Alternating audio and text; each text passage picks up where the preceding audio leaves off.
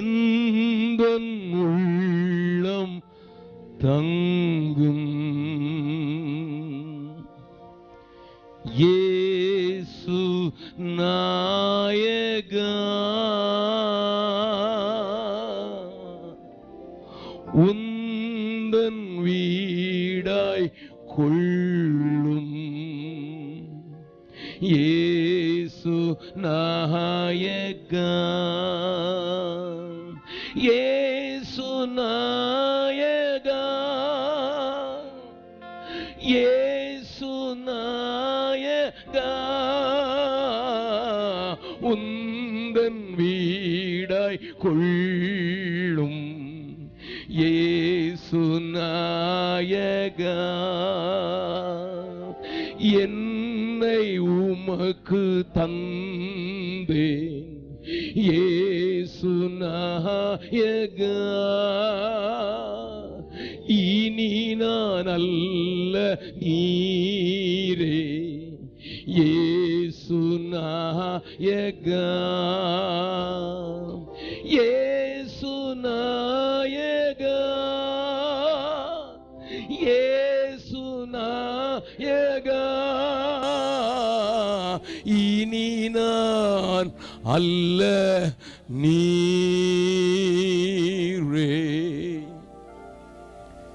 இயேசு நாயகா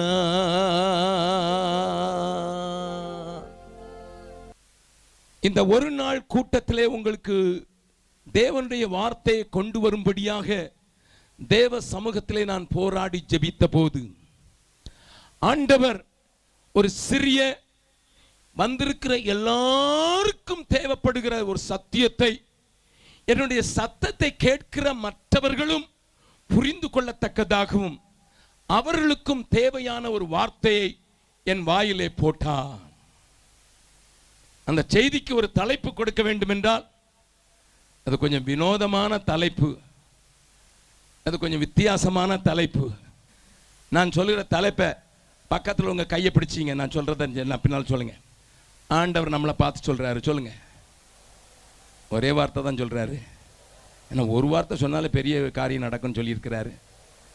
அவங்கள பார்த்து சொல்லுங்கள், இப்போ அவங்க முகத்தை பார்த்து சொல்லுங்கள், முட்டாளாயிராதே.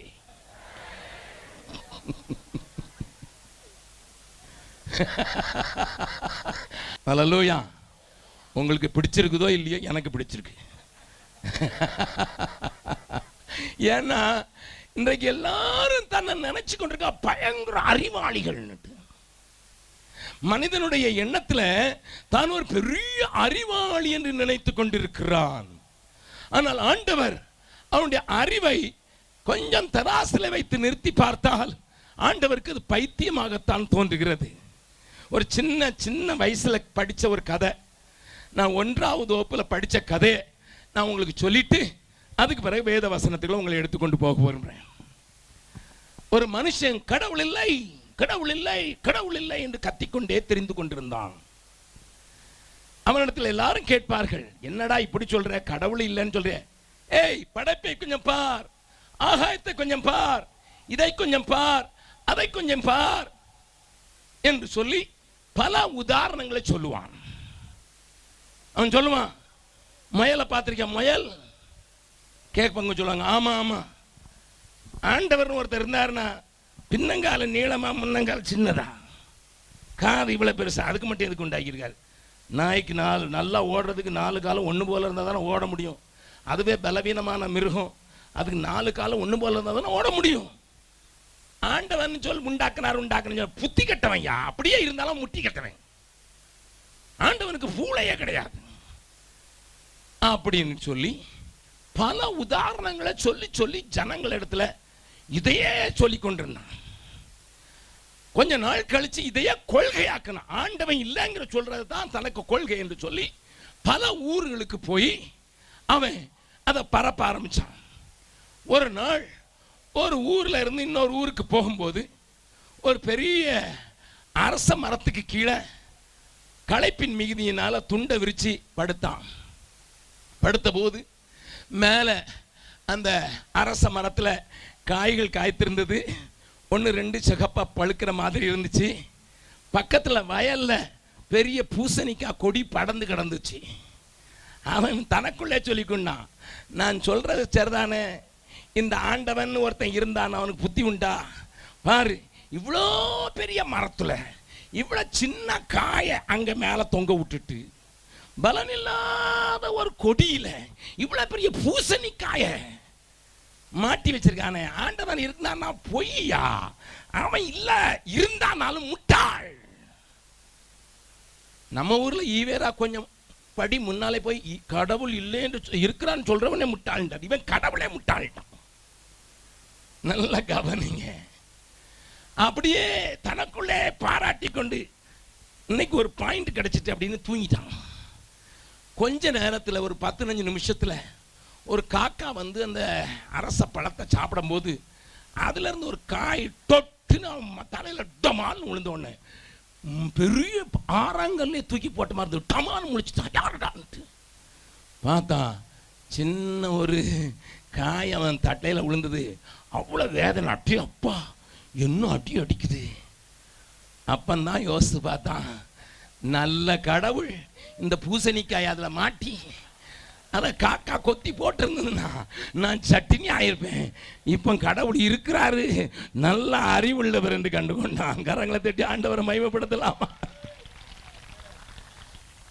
சின்ன கதைனாலும் அதுக்குள்ள பெரிய அர்த்தம் இருக்குது. மனுஷன் தன்னை அறிவாளி என்று நினைத்துக் கொள்கிறவன், ஆனால் ஆண்டவருடைய பார்வையிலே அவன் எப்படி இருக்கிறான் என்பதை ஆண்டவருடைய பிள்ளைகள், ரட்சிக்கப்பட்ட மக்கள் தான் அதை அறிவார்கள். எப்படி சொல்கிறீர்கள் என்று நீங்கள் கேட்கலாம். இப்பொழுது என்னோடு கூட சேர்ந்து திருப்புங்கள் தீத்துவின் புஸ்தகம். தீத்து எழுதின நிருபம், பவுல் அப்போஸ்தலன் தீத்துவுக்கு எழுதின நிருபம் மூன்றாவது அதிகாரம் மூன்று வசனங்களை மாத்திரம் கொஞ்சம் வாசிக்க போகிறோம். தீத்துக்கு எழுதின நிருபம் மூன்றாவது அதிகாரம் மூன்றாவது நான்காவது ஐந்தாவது வசனத்தை வாசிக்க போகிறோம். ஏனெனில் நன்றாய் கவனியுங்கள், இங்கே இயேசு கிறிஸ்துவை சொந்த இரட்சகராக ஏற்றுக்கொண்டு பாவ மன்னிப்பு பெற்று அவருடைய இரத்தத்தினால கழுவப்பட்டு அவரை போல மாறுவதற்கு தன்னை ஒப்பு கொடுத்திருக்கிற ஒரு கூட்டத்திற்கு இப்பொழுது பவுல் எழுதுகிறார். என்ன எழுதுகிறார்? முற்காலத்திலே, அதாவது இயேசு இடத்துல வருவதற்கு முன்னால நம்ம எப்படி இருந்தோம்னுட்டு நம்முடைய பழைய கதையை எழுதுறாரு. பக்கத்தில் உங்கள் கையை பிடிச்சு சொல்லுங்க, உங்கள் பழைய கதையை கொஞ்சம் கவனமாக படிங்க. அல்லேலூயா. உங்கள் பழைய கதையை, அதாவது ஆண்டவர்கிட்ட வர முன்னால நீங்கள் எப்படி இருந்தீங்கன்னுட்டு ஒரு கதையை எழுதியிருக்கிறார். வாசிக்கலாம்.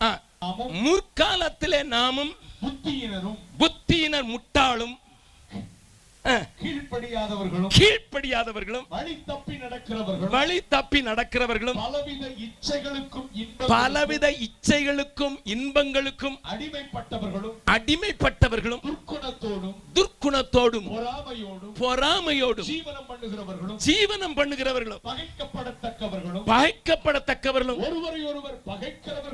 ஒருவரை ஒருவர் பகைக்கிறவர்களுமாய் இருந்தோம். யாரோ சொல்கிற சத்தம் கேட்கு. இப்போ என்ன வாழுது? இப்பவும் அப்படி தான் இருக்கும். முற்காலத்தில் மாத்திரம் இல்லை, இப்பவும் அப்படி தான் இருக்கும். அந்த லிஸ்டிலேயே முதல்ல என்ன சொல்லியிருக்கு வார்த்தை? முட்டாள்.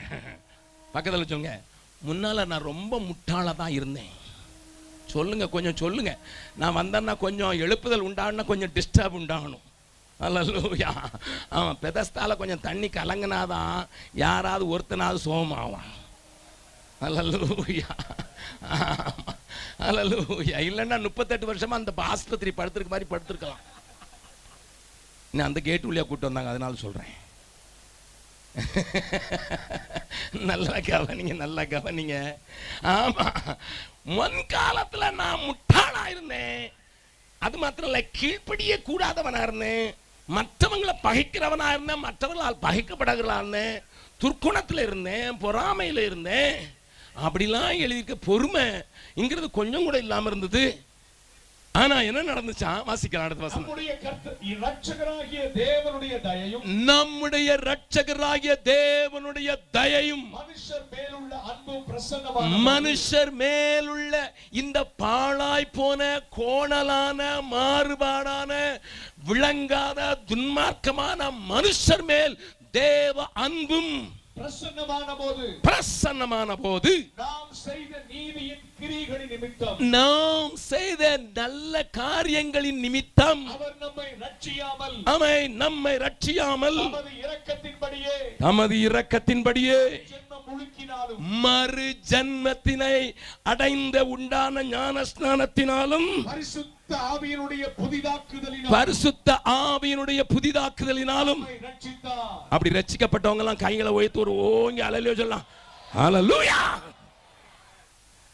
அப்போ இரட்சிக்கப்படாதவங்களெல்லாம் கொடுத்து அவங்களுக்கு ஆண்டவர் இவங்களுக்கு பட்டம் கொடுங்க அப்படின்னா ஆண்டவர் டாக்டர் பட்டம் சான்சலர் பட்டம் கொடுக்க மாட்டாரு. முட்டாள் அவர் எவராக இருந்தாலும் எனக்கு கவலை இல்லை, என் ஆண்டவர் கூப்பிடுற பேரில் கூப்பிடுறதானே நல்லது. ஆமாம் ஆமாம். சிலர் கேட்பாங்க உன் பேர் என்னன்னா அகஸ்டின் ஜபகுமார் அப்படின்னு நான் பேருந்தா சொன்னான். உங்கள் அப்பா எப்படி கூப்பிடுவாங்கப்பா அப்படின்னு கேட்பாங்க. எங்கள் அப்பா எப்படி கூப்பிடாருன்னு கேட்ட உடனே அந்த பேர் எனக்கு ஞாபகம் வந்துடும். எங்கள் அப்பா எப்படி கூப்பிடாருன்னு உங்கள் உங்கள் அப்பா எப்படி கூப்பிடாருன்னு எனக்கு தெரியாது. அல்லேலூயா. உங்களை உண்டாக்குனவர் உன்னை எப்படி பார்க்குறாரு அப்படின்னு பார்த்தா எல்லா மனுஷனும் அவன் இந்துவாக இருந்தாலும் முஸ்லீமாக இருந்தாலும் கிறிஸ்தவனாக இருந்தாலும் ஆவிக்கு உரிய கிறிஸ்தவனாக இருந்தாலும் ஆவிக்கு இல்லாத கிறிஸ்தவனாக இருந்தாலும் எல்லாம் சரியாயிடுவான். அல்லேலூயா. நல்லா கவனிங்க, வார்த்தைகளை கவனிங்க. அப்போ இயேசு கிறிஸ்துவனுடைய பாவ மன்னிப்பின் நிச்சயம் இல்லாமல் அவரால் சுத்திகரிக்கப்படாமல் அவருடைய ஆவியின் புதிதாக்குகள் இல்லாம வாழ்கிற எல்லாரையும் அவர் எவ்வளவு பெரிய நாட்டின் பிரதம மந்திரியா இருந்தாலும் சரி, கவர்னரா இருந்தாலும் சரி, ராஷ்டிரபதியா இருந்தாலும் சரி, ராஷ்டிர பத்னியா இருந்தாலும் சரி, ஆண்டவர் அவனை பார்த்து சொல்றது முற்காலத்திலே அதாவது ரட்சிப்புக்கு முன்னால நீ யாரு? கையை பிடிச்சு சொல்லுங்க, இனிமையாவது முட்டாளாயிராதீங்க. நல்ல கவனிங்க. இப்போ நான் ஒரு மனுஷனை காட்டி கொடுக்க போறேன். நான் இங்கே பேச வந்தது வெளியில் உள்ளவங்களுக்கு அல்ல, இது சுவிசேஷ கூட்டம் இல்லை, இது எழுப்புதல் கூட்டம். அதனால தேவ மக்களுக்கு தான் நான் பேச வந்திருக்கேன். ஆனால் ரட்சிக்கப்பட்டு முட்டாளாக இருக்கிறவங்கள என்ன சொல்றது? ஹலோ, ரட்சிக்கப்பட்டான், பாவ மன்னிப்பு பெற்றுட்டான், ஞானஸ்நானம் எடுத்துட்டான், அபிஷேகம் பெற்றுட்டான், ரட்சிக்கப்பட்டன்னு சொல்றான், உனக்கொப்பான ஜனம் யாருன்னு பாடுறான். ஆனாலும் அவன் முட்டாளா இருக்க முடியும். ஓஹோ, நல்லா கவனிங்க, நல்லா கவனிங்க, நான் சொல்றது நல்லா கவனிங்க. இப்ப நான் சில மனுஷர்களை வேத வசனத்திலிருந்து காட்டி கொடுக்க போறேன். அவங்க முட்டாளா ஞானவானாங்கிறது நீங்களே தீர்மானிச்சீங்க. அவங்கள மாதிரி நீங்க இருந்தீங்கன்னா எந்த வழியோ அந்த வழியோ உங்களுக்கும் பேர். சரிதானா? சதா வாசிக்கலாம். இப்பொழுது வாசிக்கலாம் ரெண்டு சாமுவேலின் புத்தகம் மூன்றாவது அதிகாரம். ரெண்டு சாமுவேலின் புத்தகம் மூன்றாவது அதிகாரத்தில் ஒரு மனுஷனை குறித்து ஒருத்தர் புலம்பல் பாடுறாரு. அது யாருங்கிறத கொஞ்சம் பார்க்கலாம். ரெண்டு சாமுவேலின் புத்தகம் மூன்றாவது அதிகாரம் முப்பத்தி மூன்றாவது வசனத்தை வாசிக்கலாம். ராஜா ராஜாவாகிய தாவீது அப்னேருக்காக புலம்பி அப்னேர் என்கிற பெரிய ராணுவ தளகர்த்தனுக்காக புலம்பி மதிகட்டவன் சாகிறது போல என்ன சொல்றான்? மதிகட்டவன் சாகிறது போல அப்னேர் செத்து போனானோ, அப்னேர் செத்து போனானோ. தொடர்ந்து வாசிங்க. உன் கைகள் கட்டப்படவும் இல்லை. அப்னேர் ராணுவ தளகர்த்தனே ராஜாவுக்கு உடன் நின்று அவனை காப்பவனே, மெய் காப்பாளனே, பாடிகாடே, உன் கை கட்டப்படவும் இல்லை, உன் கால்களில் விலங்கு போடப்படவும் இல்லை, உன் கால்களில் விலங்கு போடப்படவும் இல்லை. துஷ்டர் கையில் மடிகிறது போல மடிந்தாயே, ஆனால் துஷ்டர் கையில் மடிந்தது போல மடிந்தாயே. ஆகையினால் Abner, you are a fool, you died as a foolish man. மதிகட்டவன், முட்டாள் சாகர மாதிரி செத்துட்டியப்பா. தேவ ஜனமே கொஞ்சம் நல்லா கவனிங்க. இதுவரைக்கும் இயேசுவின் அன்பை ருசிக்காதவர்கள் என் சத்தத்தை இங்கே கேட்டுக்கொண்டிருந்தீர்கள். நான் உங்களுக்கும் நான் சொல்லுகிறேன், தாவீது என்று இஸ்லாமிலே தாவூத் என்று சொல்லப்படுகிறது, நாம் தாவீது என்று சொல்கிறோம். அந்த தாவீது ராஜாவாக இருந்த போது அவனுக்கு தலகர்த்தனாக இருந்தான் யோவாப். யோவாபும் அப்னேரும் ஒரு நாளிலே, அப்னேர் சவுல் என்கிற ராஜா அவனுக்கு தலகர்த்தனாக இருந்தவன், ரெண்டு பேரும் ஒரு நாளிலே ஒரு மேட்டிலே அந்த பக்கம் அவர்கள் இந்த பக்கம் யோவாபும் அவனை சேர்ந்தவர்களும் உட்கார்ந்து கொஞ்சம் குசலம் விசாரித்தார்கள். என்னால் ஒரே குடும்பத்தை சேர்ந்தவங்க, இப்போ ரெண்டா இருக்கிறாங்க, அவ்வளோதான். அப்படி பேசும்போது ரெண்டு பேரும் நேர போக்குக்கு நேரம் போகட்டும்னு சொல்லி ஒரு காரியம் செய்தாங்க. என்ன செய்தாங்க? அப்னேர் அப்னேரை பார்த்து யோவா, அப்னேர் சொன்னா யோவாவை பார்த்து, நம்ம சும்மா ஒருத்தர் ஒருத்தர் பார்த்துக்கிட்டு நல்லா இல்லை, கொஞ்சம் யங் பீப்புள் இருக்காங்க, கொஞ்சம் வாலிபர் இருக்காங்க, நமக்கு முன்னால் சிலம்பு சண்டை போடட்டும் அப்படின்னு சொன்னாங்க. சிலம்பு சண்டை போட்டு போட்டு போட்டு விளையாட்ட ஆரம்பிச்சது, வினையாயிட்டு. நல்லா கவனிங்க, காரியத்தை நல்லா கவனிங்க. இப்போ சண்டை பிளத்தாயிட்டு ஒருத்தர் ஒருத்தர் துரத்த அப்னேருடைய கூட்டத்தை அந்த யோவாவனுடைய ஆட்கள் துரத்த ஆரம்பிச்சாங்க. விளையாட்டு வினையாயிற்று. அப்படி துரத்தும் போது ஆசகேல் என்று சொல்லுகிற யோவாபனுடைய தம்பி அப்னேர் என்று சொல்லுகிற அந்த தலகர்த்தனை கொல்லும்படியாக வேகமா போறான். கொஞ்சம் மனசுல இந்த கதையெல்லாம் பாருங்க. அப்படி போகும்போது அந்த அப்னேர் சொல்றான், டேய் நீ என்னை விட்டுடா, என்னை விட்டு விலகி போப்பா, உன் அண்ணன் எனக்கு ரொம்ப ஃப்ரெண்டுப்பா, வேண்டியவன்பா, விட்டுருப்பா. ஆனா ஆசைகள் கேட்கிறாப்புல இல்லை. உடனே இந்த அப்னேர் என்ன செய்யறான்? வேகமா குதிரையில ஓடிக்கிட்டு இருக்கான். அடுத்தவனும் வேகமா வந்துகிட்டு இருக்கும்போது வேற ஒண்ணுமே செய்யல, ஈட்டி அப்படி நீட்டினான். அவன் வந்த வேகத்துல ஈட்டி அவனுடைய வயிற்றுல பாஞ்சு ஆசைகள் செத்து போனான். நல்ல கவனிங்க, மற்றவர்களுக்கு விளங்க வேண்டும் என்பதற்காக இந்த சம்பவத்தை சொல்கிறேன். இப்போ சண்டை நின்றுட்டு ரெண்டு பேரும் உணர்ந்துட்டாங்க, தேவையில்லாம சண்டை போட்டுக்கிட்டோம், நம்ம ரெண்டு ஃப்ரெண்ட்ஸு, ஒரே குடும்பத்தை சேர்ந்தவங்க, தேவையில்லாமல் சண்டை போட்டுட்டோம். ஆனால் யோவாப் என்கிறவனுடைய மனசில் என் தம்பியை கொண்டுட்டோம், என் தம்பியை கொண்டுட்டோம், என் தம்பியை கொண்டுட்டோம் அப்படிங்கிற வர்மம் அவனுடைய இதயத்தில் இருந்துச்சு. அப்படி இருந்தபோது ஒரு நாள் இந்த அப்னேர் மாற்று படையில் இருந்தாலும் அந்த தாவீதை தேவன் உயர்த்தி இருக்கிறார் என்பதை உணர்ந்தான். தேவனை அவனை ராஜாவாக்கி இருக்கிறார் என்பதை உணர்ந்து அவனோடு கூட அவன் கை பொருந்தி அவனோடு கூட இணைவதற்கு வருகிறான். அப்பொழுது யோவாப் அங்கே இல்லை, தாவீதனுடைய தலகர்த்தனாம் யோவாப் அங்கே இல்லை. அப்னேரன் வந்து அவனிடத்தில் சகலத்தையும் பகிர்ந்து கொள்கிறான். தாவீது நான் உன்னோடு கூட இருக்கிறேன் என்று சொல்கிறான். தாவீது அவனை சமாதானத்தோடு கூட அனுப்பிவிட்டான். இப்பொழுது அப்னேர் போன பின்னர் யோவாப் வருகிறான். அவனுக்கு ஒரு கேள்வி. எல்லாரும் சொல்றாங்க அப்னேர் வந்துட்டு போனா, அப்னேர் வந்துட்டு போனா. அடப்பாவி, எங்க வீட்டுல வந்து சாப்பிட்டுட்டு டீ குடிச்சிட்டு போயிட்டியா அப்படின்னு சொல்லி அவனை ரொம்ப சிநேகிதமா ஒரு ஆள் அனுப்பி, கூட்டு வா, நானும் பேசணும், அவனை நானும் முத்தமிடணும். ராஜா மட்டும் முத்தமிட்டா போதாது, அவர் கிங், நாங்க ரெண்டு பேரும் ஒரே லெவல்ல இருக்கிற அட்மிரல், படையில பெரிய தலகர்த்தர்கள், நாங்க ரெண்டு பேரும் ஒருத்தர் ஒருத்தர் கிஸ் பண்ணணும்னு சொல்லி அவனை கூட்டு அனுப்புனான். நல்லா கவனிங்க, இந்த அதிகாரத்தை வீட்டிலே போய் வாசித்தால் தெரியும். அது நடப்பது எப்ரோன் என்கிற ஒரு நகரத்தின் ஒலிமுக வாசலிலே. எப்ரோன் என்பது அந்த தேசத்தில் தவறாக கொலை செய்து விட்டு கை பிசகாக ஒருவனை ஒருவன் கொன்று விட்டால் கூட, ஐயோ தெரியாமல் செய்து விட்டேன் என்று ஓடி போய் தப்பித்துக் கொள்ளுவதற்காக உண்டாக்கப்பட்ட அடைக்கல பட்டணம். நல்லா கவனிங்க, இது நான் வெளியே இருக்கிறவர்களுக்காக பேசுகிறேன், இதுவரை கிறிஸ்துவுக்குள் வராதவர்களுக்காக பேசுகிறேன்.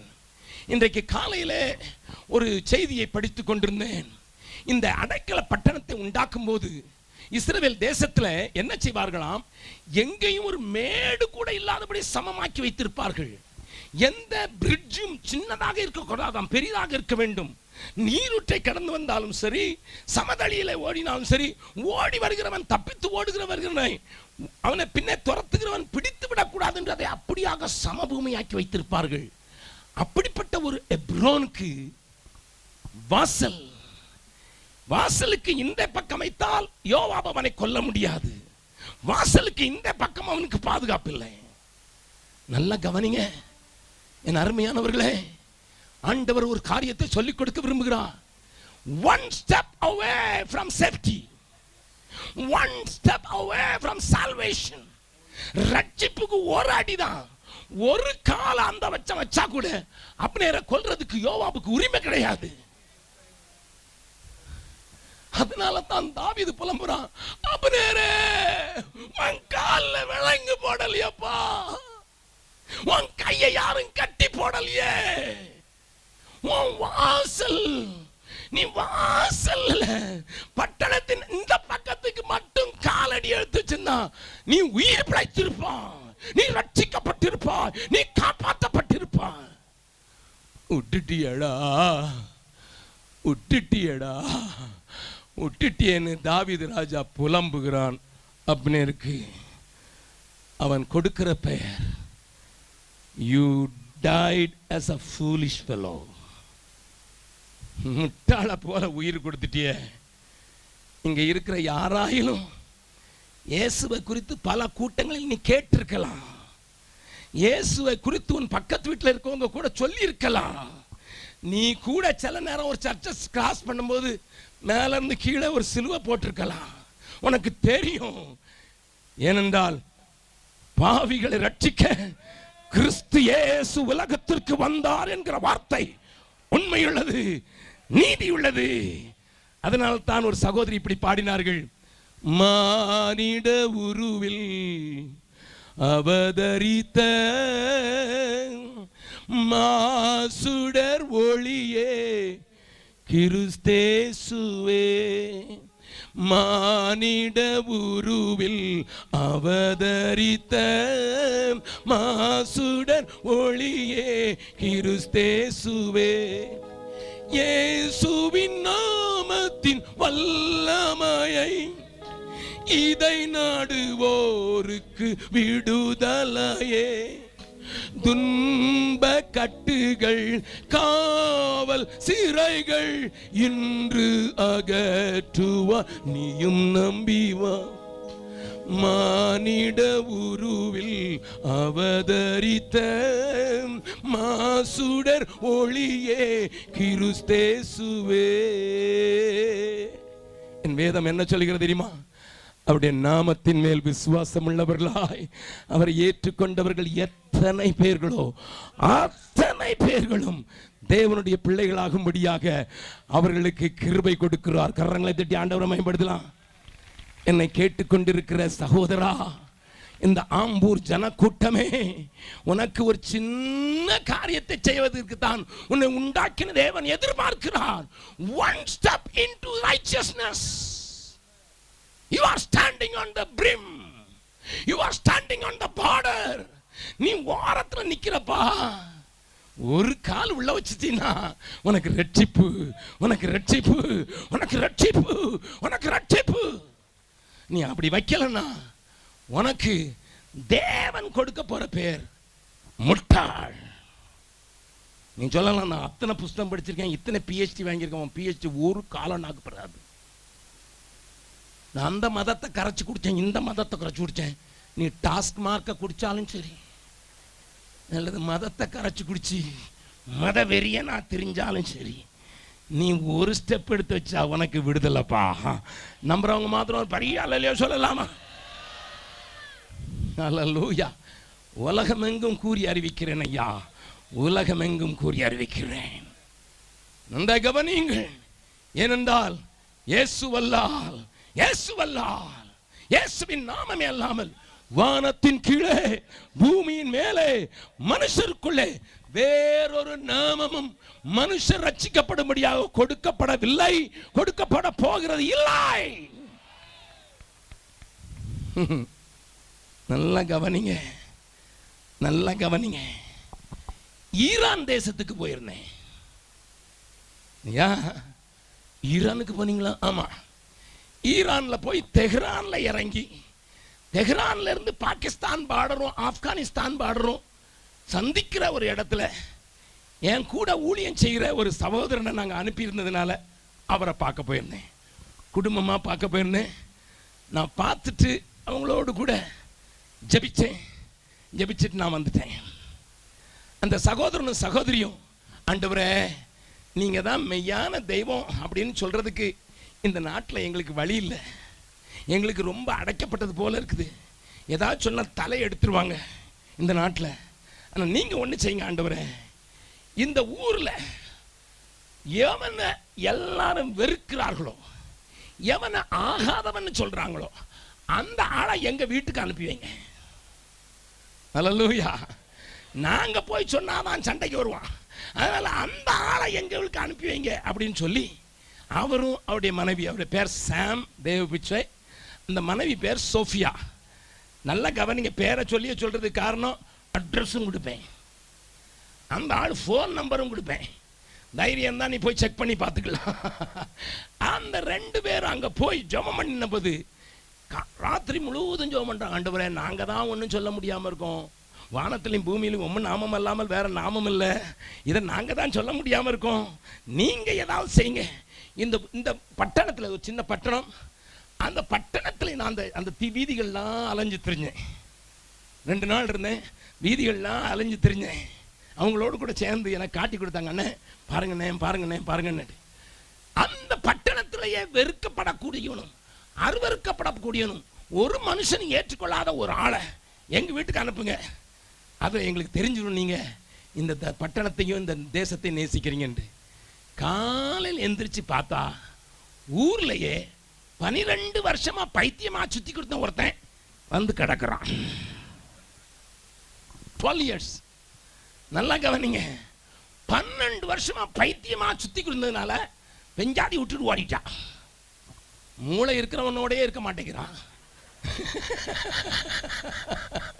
மூளை இல்லாதவங்க கூட எவன் இருப்பான்? பக்கத்தில் உங்களை சொல்லலை சகோதரியே, நீங்கள் நாபால் மாதிரி ஆளுனா கூட இருக்கிறீங்க, நல்ல அபிகாயல்கள். பெஞ்சாதி விட்டுட்டு போயிட்டான். ரெண்டு பிள்ளைங்க, தகப்பன் பைத்தியக்காரன் சொன்னதுனால நீ யார் பிள்ளைன்னு கேட்டா தாத்தா பேரை சொல்லுவான், யார் பிள்ளைன்னா தாத்தா பேரை சொல்லுவான். ஏன்னா தாத்தாவுக்கும் அதே வயசுல பிள்ளைங்க இருந்துச்சு, தாத்தாவுக்கும் அதே வயசுல பிள்ளைங்க இருந்ததுனால தாத்தா பேர் சொன்னதுனால அந்த தேசத்துல ஏற்றுக்கொண்டாங்க. அப்பா பேரை பிள்ளையே சொல்லாத இந்த அப்பனுக்கு என்ன மதிப்பு இருந்திருக்கும்? ஒருத்தனும் சோறு போட மாட்டான், ஒருத்தனும் வீட்டில் ஏற்ற மாட்டான், இவன் தெருவிலே சுற்றி திரிஞ்சு யாராவது எங்கேயாவது என்னத்தையா தூக்கி போட்டு அதை தின்னுக்கிட்டு சுற்றி திரிஞ்சு பன்னெண்டு வருஷம். அந்த ஊரில் இருக்க எல்லாருக்கும் தெரியும், இவங்க கதவை திறந்தா வாசல் படியில் இருந்து படுத்துவேன் டக்குன்னு எந்திரிச்சு பார்த்து பெர்சிய மொழியில் பார்சி மொழியில் இவங்களை பார்த்து எனக்கு நீங்கள் உதவி செய்வீங்களா அப்படின்னு கேட்டவுடனே டக்குன்னு உள்ள இழுத்து போட்டாங்க. நல்லா கவனிங்க, அவன் தானே கேட்டான், அதனால இப்போ தைரியமாக இழுத்து போட்டாங்க. இழுத்து போட்டு ரெண்டு பேரும் கை வச்சு, இயேசுவே எங்கள் ஜெபத்துக்கு நீங்கள் ஆன்சர் கொடுத்துருக்கீங்க, லேகியோனுங்கிற ஆறாயிரம் பிசாசு பிடிச்சவனை உமால விடுதலை ஆக்கணும், இவனை விடுதலை ஆக்கணும். நல்லா உட்காந்து வேற ட்ரெஸ் கொடுங்க நாறுதுங்கிறான். இப்போ தான் அவனுக்கு நாத்தமே தெரியுது. அவனை குளிப்பாட்டை வச்சு அவனுக்கு டிஃபன் கொடுத்து, நாங்கள் உனக்கு எப்படி ஜெபம் பண்ணோம் தெரியுமா? அவன் உடனே காய்ச்சல் ஆரம்பிச்சான். ஆமாம், எனக்கு என்னமோ தெரிஞ்சது, மண்டைக்குள்ளே என் வெஞ்சாதி நீ ஓட்டிட்டு ஓடிட்டான், என் பிள்ளைங்க ஓடிட்டாங்க, என் வீட்டில் விட்டாங்க அப்படின்னு கதை சொல்ல ஆரம்பிச்சிட்டான். அவங்கள அவனை இவங்களும் ஒரு நாள் பஜாரில் பார்த்தாங்க. இந்த மனுஷனை விடுதலையாக்கினது ஏசுன்னு சொன்னோடனே அவனுக்கு ஒன்னே ஒன்று சொல்லி கொடுத்தாங்க, ஏசு அல்லேலூயா அல்லேலூயா. அந்த மனுஷனுடைய உதவியில் தான் ஒரு கார்பெட் அல்லேலுயான்னு நெய்து என் ஆஃபீஸில் தொங்குது. வந்து பார்க்கலாம், பீகாரில் கரங்களை தட்டி ஆண்டை பறக்கலாம். அல்லேலூயா அல்லேலூயா அல்லேலூயா. நல்ல கவனிங்க, எந்த மனிதனையும் எந்த மனிதனையும் அவருடைய நாமத்தை விசுவாசிக்கிற எந்த மனிதனையும் சம்பூர்ணமாக மாற்றி அவனை விடுதலையாக்குகிறது என் இயேசுவின் திருநாமமே. ஹல்லேலூயா. இந்த சம்பவத்தை காண்பிப்பதற்கு தான் ஆண்டவர் பழைய ஏற்பாட்டில் ஒன்று செய்திருக்கார். பெரிய தலகர்த்தன், வெற்றிகளை பெற்றவன், யுத்தங்களிலே முன்னோடியாய் நின்றவன், அவன் போன எல்லா காரியத்திலும் வெற்றி பெற்ற அந்த அப்னேர், தாவீது சொல்றான், உன் கையும் கட்டப்படல, காலையும் வளங்கள்ல ஒரு ஸ்டெப் வைக்கிறதுக்கு உனக்கு என்னடா கஷ்டம், முட்டாள மாறி செத்து போனாயே. இங்க இருக்க யாரும் அப்படி முட்டாளா மாறிட வேண்டாம். இங்க இருக்க ஒருவரும் என் தேச தேச என்னுடைய செய்திய தூரத்துல உன் மதம் உன்னுடைய காலை விளங்கிட்டு கட்டி இருக்க வேண்டாம். உங்க காலோடி வைக்காதபடி உன்னுடைய நம்பிக்கை உன் காலை கட்டியிருக்க வேண்டாம். ஒன்றே ஒன்று செய், இந்த இயேசுவின் நாமத்தை நோக்கி கூப்பிட்டு பா. ஹல்லேலூயா. இப்போ ரட்சிக்கப்பட்டவங்க கையை உயர்த்தி ஆம்பூர் பட்டணத்துக்கு பார்த்து சொல்லுங்க பார்க்கலாம், முட்டாளா இராதேயுங்கள். ரெண்டாவது தடவை சொல்லுங்க, முட்டாளா இராதேயுங்கள். வேலூர் மாவட்டத்துக்கு சொல்லுங்க பார்க்கலாம், முட்டாளா இராதேயுங்கள். இந்தியாவுக்கு சொல்லுங்க பார்க்கலாம், முட்டாளாயிராதீர்கள். ஹல்லேலூயா. இப்போ எல்லாருக்குமே தைரியம் வந்துடுச்சு. இன்னைக்கு போய் வீட்டு வீட்டுக்கு போகிறதுக்குள்ளே பக்கத்து வீட்டுக்காரனை தட்டி கைதை தட்டி முட்டாளாயிராதீங்க, முட்டாள்னு நிறுத்திடாதீங்க, முட்டாளாயிராதீங்க அப்படின்னு சொல்லிட்டு தான் சாப்பிட போனோம். ஹல்லேலூயா. ஓகே. ஆனால் இப்படி உள்ள வந்தவனு சில நேரம் முட்டாளாயிடுறான். இதுதான் இன்னும் வேதனை. இப்ப நான் அவனை காட்டி கொடுக்க போறேன். வாசிக்கலாமா? மூணு பேரை வேகமா காட்டி கொடுக்க போறேன். முடியுமானா நாலாவது ஆளையும் காட்டி கொடுத்துறேன். ஆனா அதுக்கு முன்னால் அந்த கன்செப்டை காட்டி கொடுத்துறேன். அந்த கன்செப்ட், அதாவது அந்த மூணு ஆளை சொல்ல போறேன். ஆளை சொல்றதுக்கு முன்னால காரியத்தை சொல்ல விரும்புறேன். திருப்புங்கள் எபேசியர்களுக்கு நிருபம் ஐந்தாவது அதிகாரம். எபேசியர்களுக்கு நிருபம் ஐந்தாவது அதிகாரம் பதினஞ்சு பதினாறு பதினேழு. ஆனபடியினாலே ஆனபடியினாலே நீங்கள் ஞானமற்றவர்களைப் போல நடவாமல். அது என்னன்னா கொஞ்சம் பாலிஷா எழுதியிருக்க, அவ்வளவுதான். நீங்கள் முட்டாள்களாயிராமல் சொல்லுங்க, ஞானமுள்ளவர்களைப் போல கவனமாய் நடந்து கொள்ள பார்த்து. பக்கத்தில் உங்க கையை பிடிச்சு சொல்லுங்க, நீங்க முட்டாள்களாயிராமல் கவனமாய் நடந்து. நாட்கள் பொல்லாதவைகளானதால் நாட்கள் பொல்லாதவைகளானதால் காலத்தை பிரயோஜனப்படுத்திக் கொள்ளுங்கள். அப்ப முட்டாள்தான் காலத்தை பிரயோஜனப்படுத்த மாட்டான். பக்கத்தில் இருக்க அக்காவையோ அண்ணனையோ தம்பியோ குட்டி பிள்ளையோ பார்த்து சொல்லுங்க, நீங்க காலத்தை பிரயோஜனப்படுத்துறீங்களா? நான் எல்லா இடத்துலையும் சொல்ற ஒரு காரியத்தை இங்க சொல்ல விரும்புறேன். என்ன தெரியுமா? நானும் ஐம்பத்தஞ்சு நாட்டுக்கு போய் எல்லா நாட்டினுடைய மொழியிலையும் இந்த வார்த்தைக்கு ஏதாவது சரியான பதம் கிடைக்குதான்னு பார்த்தேன். என்ன வார்த்தை தெரியுமா? தமிழ்ல சும்மா. அண்ணா எங்க போறிய? சும்மா. அக்கா என்ன உட்கார்ந்துருக்கிய? சும்மா. என்ன சும்மான்னா என்னது?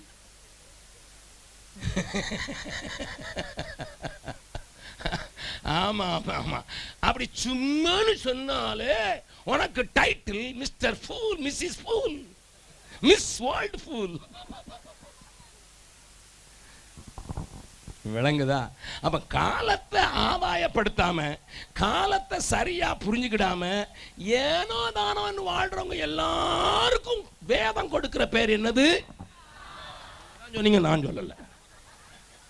அடுத்தது வாசிக்கலாம். நீங்கள் மதியற்றவர்களாயிராமல். இன்னும் கொஞ்சம் அட்வான்ஸா போறாரு. அதாவது ஃப்ரெஷ் ஃபூல் உள்ள வைக்கிறதுக்கு மறந்துட்டாரு. மதியத்தவன்னா உள்ள ஆண்டவர் சில பிள்ளைங்களை பார்த்து ஆத்தியார் திட்டால, என்னடா ஆண்டவர் உனக்கு களிமண்ணையை வச்சு விட்டாரு. நானும் ஆனா அவன் நான் சொல்லிக்கிட்டே இருக்கேன்னு ஈனா ஈவன்னாவே படிச்சுட்டு இருக்கேன். மதியற்றவர்களாயிராமல் கர்த்தருடைய சித்தம் இன்னதென்று உணர்ந்து கொள்ளுங்கள். பக்கத்துல சொல்லுங்க, கர்த்தருடைய சித்தத்தை அறியலன்னா, கர்த்தர் என்ன விரும்புறாருன்னு தெரியலன்னா, உனக்கும் ஆண்டவர் கொடுக்கிற டிகிரி ஃப்ரீ டிகிரி. சிலருக்கு அறுபத்தஞ்சு ரூபா கொடுத்தா தான் டாக்டர் பட்டம். ஆனால் உனக்கு ஃப்ரீயாக கொடுக்குறாரு.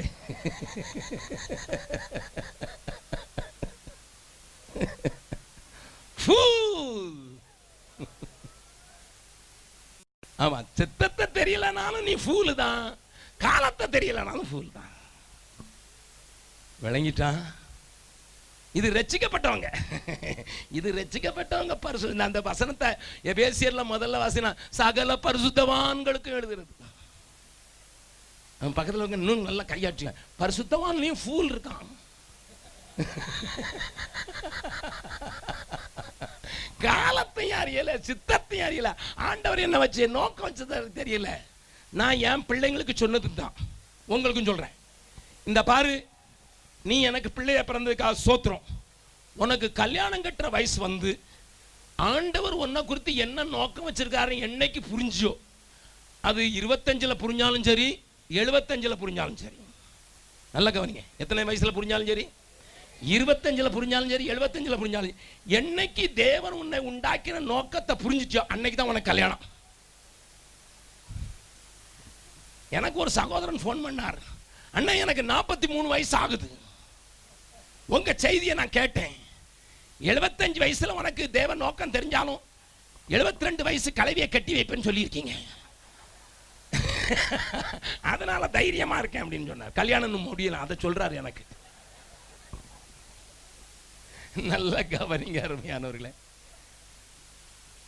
யாருக்கெல்லாம் கல்யாணம் ஆகல கையை வைத்துங்க, ஆண்கள் பெண்கள் எல்லாம். கல்யாணம் ஆனவங்ககிட்ட இனிமேல் போய் சொல்லி ஒன்றும் பிரயோஜனம் இல்லை. அட்லீஸ்ட் கல்யாணம் ஆகாதுங்க எல்லாம் கை வைத்து, நல்லா கை வைத்து. சின்ன பிள்ளைங்கெல்லாம் கை, உனக்கெல்லாம் கல்யாணம் ஆகிட்டாடா, கல்யாணம் கை வைத்தான்.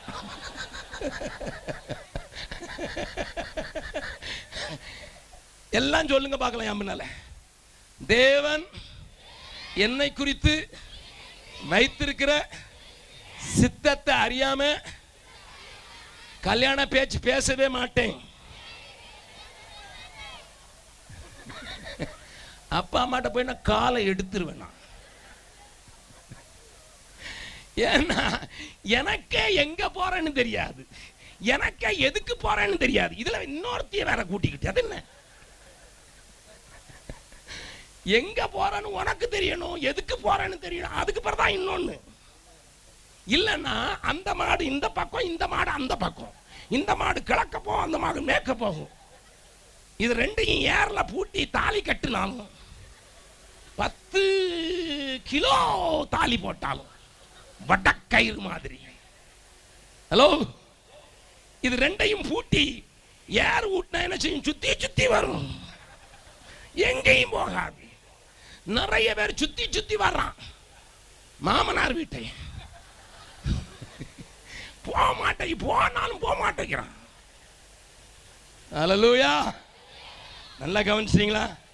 இப்போ பக்கத்தில் உள்ளவங்க மெசேஜ் டைட்டில் சொல்லுங்க பார்க்கலாம், முட்டாளாயிராதே. ஆமாம், ஆம்பூருக்கு ரட்சிப்பு வந்துட்டியா? கரங்களை தேடி ஆண்டவரை மகிமைப்படுத்தலாமா? இப்போ நான் மூணு பேரை காட்டி கொடுக்குறேன். இதனுடைய பிரின்சிபலில் மூணு பேரை காட்டி கொடுக்குறேன். இப்போ ஒருத்தனை பற்றி பார்க்கலாம், வாசிக்கலாம். மத்தேயு எழுதின சுவிசேஷம், மத்தேயு எழுதின சுவிசேஷம் ஏழாவது அதிகாரம், மத்தேயு எழுதின சுவிசேஷம் ஏழாவது அதிகாரம் இருபத்தி நாலாவது வசனத்திலிருந்து வாசிக்க போறோம். இருபத்தி ஏழாவது வசனம் வரைக்கும் கொஞ்சம் மெதுவா வாசிக்கலாம். ஆகையால் நான் சொல்லிய இந்த வார்த்தைகளை கேட்டு, நல்ல கவனிங்க, நான் சொல்லிய இந்த வார்த்தைகளை கேட்டு இவைகளின்படி செய்கிறவன் எவனோ, இவன் இவைகளின்படி செய்கிறவன் எவனோ அவனை கண்மலையின் மேல் தன் வீட்டை கட்டின, கண்மலையின் மேல் தன் வீட்டை கட்டின புத்தியுள்ள மனுஷனுக்கு ஒப்பிடுவேன், புத்தியுள்ள மனுஷனுக்கு ஒப்பிடுவேன். பெருமழை சொரிந்து, பெருமழை சொரிந்து, பெருவெள்ளம் வந்து, பெருவெள்ளம் வந்து, காற்று அடித்து, காற்று அடித்து அந்த வீட்டின் மேல் மோதியும், அந்த வீட்டின் மேல் மோதியும் அது விழவில்லை, அது விழவில்லை. ஏனென்றால், ஏனென்றால் அது கண்மலையின் மேல் அஸ்திபாரம் போடப்பட்டிருந்தது, அது கண்மலையின் மேல் அஸ்திபாரம் போடப்பட்டிருந்தது. நான் சொல்லிய இந்த வார்த்தைகளை கேட்டு, நல்லா கவனிங்க, இந்த ஆள் அடுத்த ஆள், இது முதல் செட், அதை பற்றி பின்னால பேசுறேன். இப்ப ரெண்டாவது ஆள், நான் சொல்லிய வார்த்தையை கேட்டு கேட்டு பக்கத்துல கை பிடிச்சு சொல்லுங்க, உங்க கதை தான். வார வாரம் கேட்குறீங்க, கூட்டத்தில் கூட்டம் கேட்குறீங்க, பைபிள் ஸ்டடியில் கேட்குறீங்க, உபவாச கூட்டத்தில் உபவாச கூட்டம்னு சொல்லுவாங்க, ஜபம்னு சொல்லுவாங்க. ஆனால் மூணு மணி நேரம் பிரசங்கம், அரை மணி நேரம் ஜபம். அதையானு கேட்டீங்க, கேட்டீங்கல்ல, கேட்டு இவைகளின்படி செய்யாதிருக்கிறவன் எவனோ இவைகளின்படி செய்யாதிருக்கிறவன் எவனோ அவன் அவன் தன் வீட்டை தன் வீட்டை மணலின் மேல் கட்டின மணலின் மேல் கட்டின புத்தியில்லாத மனுஷனுக்கு ஒப்பிடப்படுவான் புத்தியில்லாத மனுஷனுக்கு ஒப்பிடப்படுவான். பெருமழை சொரிந்து பெருமழை சொரிந்து பெருவெள்ளம் வந்து காற்று அடித்து அந்த வீட்டின் மேல் மோதின போது அது விழுந்தது, முழுவதும் அழிந்தது. நல்ல கவனிங்கம்மா, ஐயா நல்ல கவனிங்க. ஆண்டவர் சொல்ற வார்த்தையை கொஞ்சம் கேளுங்க. இது ஆண்டவர் தன்னுடைய சொந்த வாயால சொன்ன தெளிவான வார்த்தைகள். ரெண்டு பேர் அடையாளம் காட்டி கொடுக்கிறார். ஒருத்தன் புத்தியுள்ளவன், இன்னொன்னு முட்டாள். ஏமன் நாட்டுக்கு போயிருந்தேன், ஓமன் நாட்டுக்கு இல்லை, ஏமன் நாட்டுக்கு. ஏமன்ல இப்போ கூட சண்டை நடந்துகிட்டு இருக்கோம், நீங்க பார்த்துருப்பீங்க. அந்த ஏமன் நாடு ரொம்ப ஏழையான நாடு. நம்ம இந்தியாவை காட்டிலும் மூணு மடங்கு ஏழை. சா சாப்பாடுக்கெல்லாம் ஒன்றும் கிடையாது, ஆனால் தேன் கூடு விற்கிறான். தேன் கூட்டை சாப்பிட்டா கண்ணு தெளியும்னு சொல்லுவாங்களே, அந்த தேன் கூடை ரியலாக பார்க்கணும்னா ஏமனுக்கு தான் போகணும். கண்மலையின் தேன் கூடு அங்கே கொஞ்சம் பிச்சு வாயில் போட்டாச்சுன்னா கொஞ்சம் நேரத்தில் இட் இஸ் ஸோ ஸ்வீட், ரொம்ப அழகாக நல்லா அதுதான் விற்கிறான் மார்க்கெட்டில் ஜாஸ்தி. இது போதா குறைக்கு எல்லார் வாயிலையும் பந்து மாதிரி ஒன்று போட்டிருந்தான், எல்லார் வாயிலையும் பெரிய டென்னிஸ் பந்து மாதிரி. நான் என்னை கூட்டிகிட்டு போன தம்பியை கேட்டேன், என்னடா எல்லா ஒன்றும் பந்தை ஒதுக்கியிருக்காங்க. பந்து இல்லைன்னு அது ஒரு இலை, அதை வாயில் போட்டுக்கிட்டு ஒதுக்கிக்கிட்டே தான் பேசுகிறான். அது சார் உள்ள இறங்குதான், அதுல போதவர் தான். எல்லார் வாயிலையும் சோறு இருக்குதோ இல்லையா, எல்லாருக்கும் ஏகே நாற்பத்தி ஏழு இருக்குது. அந்த ஊருக்கு போயிருந்தேன். அப்ப நான் கேட்டேன், எப்பா இந்த ஊருக்கு வந்திருக்கேன், இந்த ஊர்ல ஹிஸ்டாரிக்கலி ஃபேமஸ் பிளேஸ் ஏதாவது இருந்தா என்னைய கூட்டிட்டு போ. ஹிஸ்டாரிக்கலி ஃபேமஸ் பிளேஸ், சரித்திர பூர்வமான ஒரு பார்க்கக்கூடிய இடம். ஏன்னா ஏமன் வேதத்தில் சொல்லப்பட்டிருக்கிற ஒரு நாடு, ஆகையினால கூட்டிகிட்டு போனோம். அது என்னைய கூட்டிகிட்டு போனாங்க நோவாவின் குமாரன் கட்டின கோட்டைக்கு. யாரு? கிட்டத்தட்ட கிட்டத்தட்ட எத்தனை வருஷம் ஆச்சு? ஆறாயிரம் வருஷம் ஆச்சு. ஆறாயிரம் வருஷத்துக்கு முன்னால் கட்டின ஒரு கோட்டையை கொண்டு காட்டினாங்க. அதுதான் கானான் என்று சொல்கிற காம் கட்டின கோட்டை. எனக்கு ஆச்சரியமாக இருந்தது. அது ஒன்றும் பெரிய நம்ம ஒரு கருங்கல்ல கட்டினதில்லை, சாதாரண மணல் கல்ல கட்ட மாதிரி தான் இருக்குது, சாதாரணமாக இருக்குது. நான் கேட்டேன், இது உண்மையா நோவாவின் குமாரன் கட்டினது தானா? ஆமாம், ஜலப்பிரளயத்துக்கு பிறகு அவர்கள் குடியிருக்க இந்த தேசத்துக்கு வந்து தங்களை பாதுகாக்கும்படியாக கட்டின கோட்டைன்னு சொன்னாங்க. அதை வச்சு அங்கே எழுதியும் போட்டிருந்தது. எனக்கு ஒரே ஆச்சரியம். எதுக்கு காரணம் பார்த்தேன், அங்கே இருந்து இன்னொரு இடத்துக்கு கொண்டு போனாங்க. அங்கே கண்மலை ஒட்சியில் ஒரு பேலஸ், அரசனுடைய மாளிகை கட்டிருந்தது. Is pure stone and it is அந்த டாப். மேலே போகிறதுக்கே காலெலாம் வலிச்சு போச்சுது. அவ்வளோ பெரிய டாப்பில் நல்லா. அதான் அந்த தேசத்தினுடைய ஃபேமஸ். ரெண்டு சின்னங்களை எனக்கு காட்டினாங்க. நான் அறிஞ்சு கொண்டது என்ன தெரியுமா?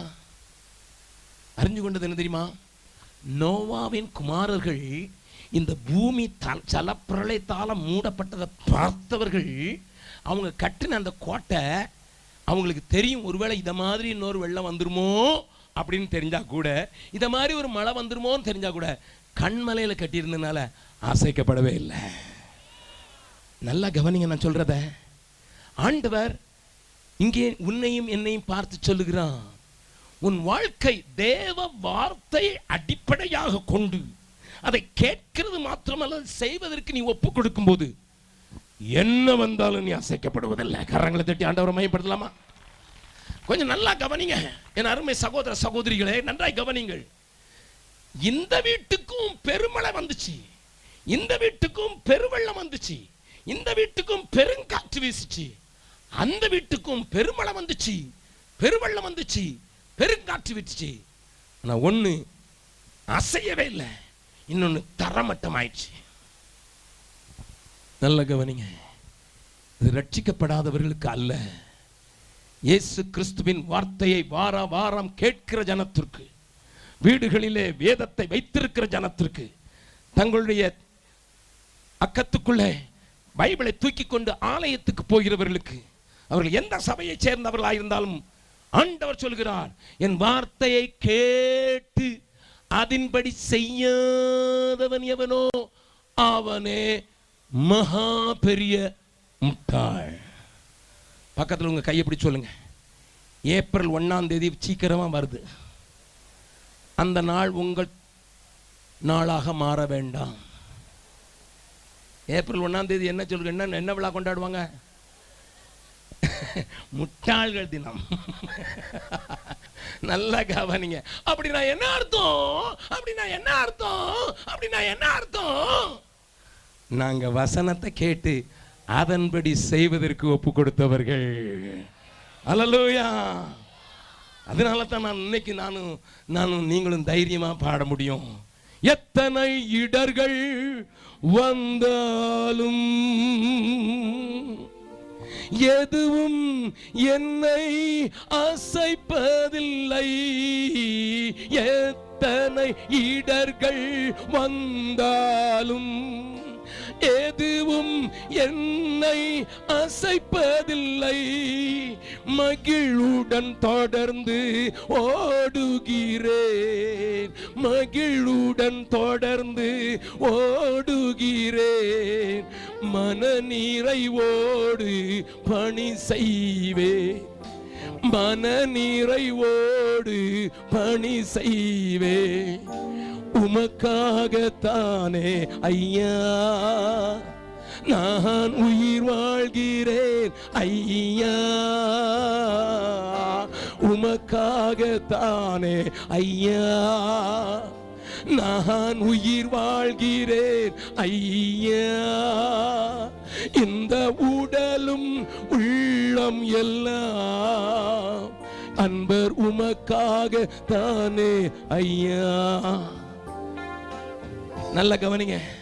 நான் மும்முனை தாக்குதல் என்று சொல்லி ஒரு செய்தி, மூன்று நாள் செய்தி மேட்டூர் டேமில் பேசினேன். அது இப்பொழுது ஸ்டாக்கில் இருக்குதோ இல்லையோ தெரியல, அதை கேட்டு பாருங்க. எப்படிப்பட்ட தாக்குதல்லாம் வருதுன்ட்டு நான் விவரமாக பேசியிருக்கேன். ஆனால் என்ன தாக்குதல் வந்தாலும், அது மேலே இருந்து வருகிற மழையாக இருந்தாலும், கீழே வர்ற வெள்ளமாக இருந்தாலும், சைடில் அடிக்கிற காத்தாக இருந்தாலும், என்னை அசைக்காதுன்னு சொல்கிறவங்க மாத்திரம் என்னோடு சேர்ந்ததை பாடலாமா? கரங்களை உயர்த்தி அசைத்து பாடலாமா? ஒரு அதுக்கு முன்னால் நீங்கள் கை வைத்து பாடுறதுக்கு முன்னால் ஒன்று சொல்லிடுறேன். நல்லா கவனிங்க.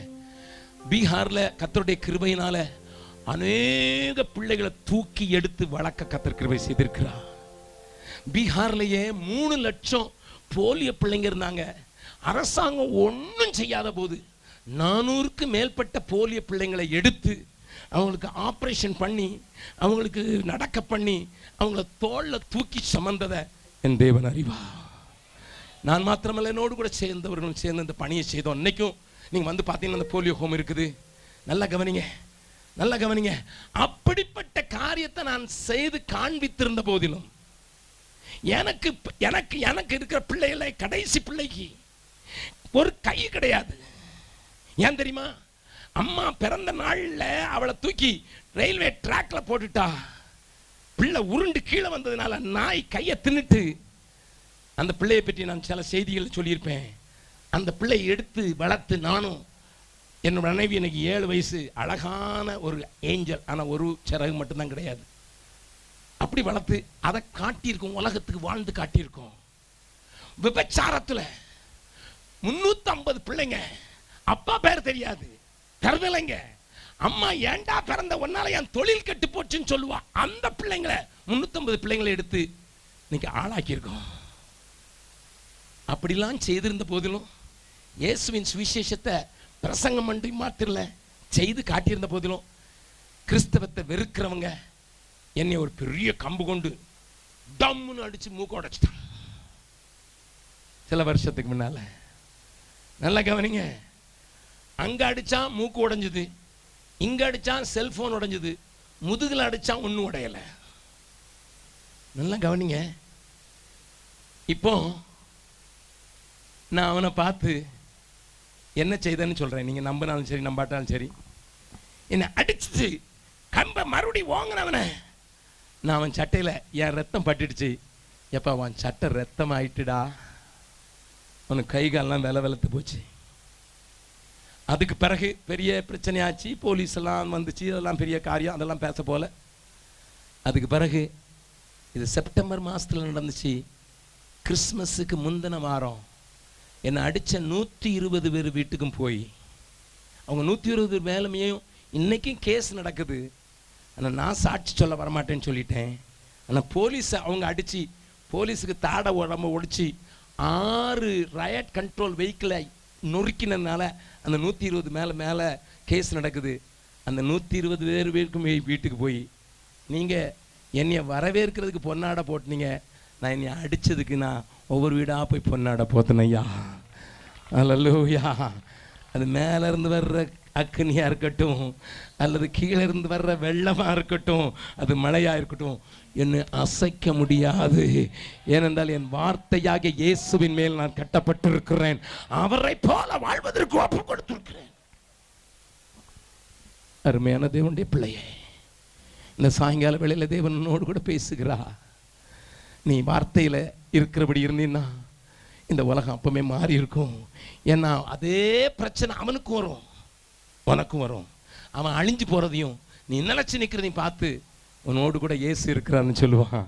அந்த வழியில் வந்திருக்கோம் யா.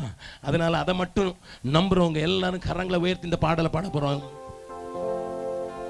எத்தனை இடர்கள் வந்தாலும் எதுவும் என்னை அசைப்பதில்லை. எத்தனை இடர்கள் வந்தாலும் எதுவும் என்னை அசைப்பதில்லை. மகிழ்வுடன் தொடர்ந்து ஓடுகிறேன், மன நிறைவோடு பணி செய்வேன், மன நிறைவோடு பணி செய்வேன், உமக்காகத்தானே ஐயா. எல்லாரும் பாடலாம். நான் உயிர் வாழ்கிறேன் ஐயா, உமக்காகத்தானே ஐயா, நான் உயிர் வாழ்கிறேன் ஐயா. இந்த உடலும் உள்ளம் எல்லாம் அன்பர் உமக்காக தானே ஐயா. இந்த உடலும் உள்ளம் எல்லாம் அன்பர் உமக்காக தானே ஐயா. பக்கத்தில் இருங்க, கையை பிடிச்சு சொல்லுங்க. நீங்க புத்திமானா இருக்கணும்னா இயேசுவின் வார்த்தையை கேளுங்க, அதன்படி செய்யுங்க. அப்பந்தான் நீங்க புத்திசாலி. இல்லைன்னா நீங்களே தீர்மானிச்சிங்க. ஆனால் மறுபடியும் இடது பக்கத்தில் முடிச்சுங்க, முட்டாளாயிராதீங்க.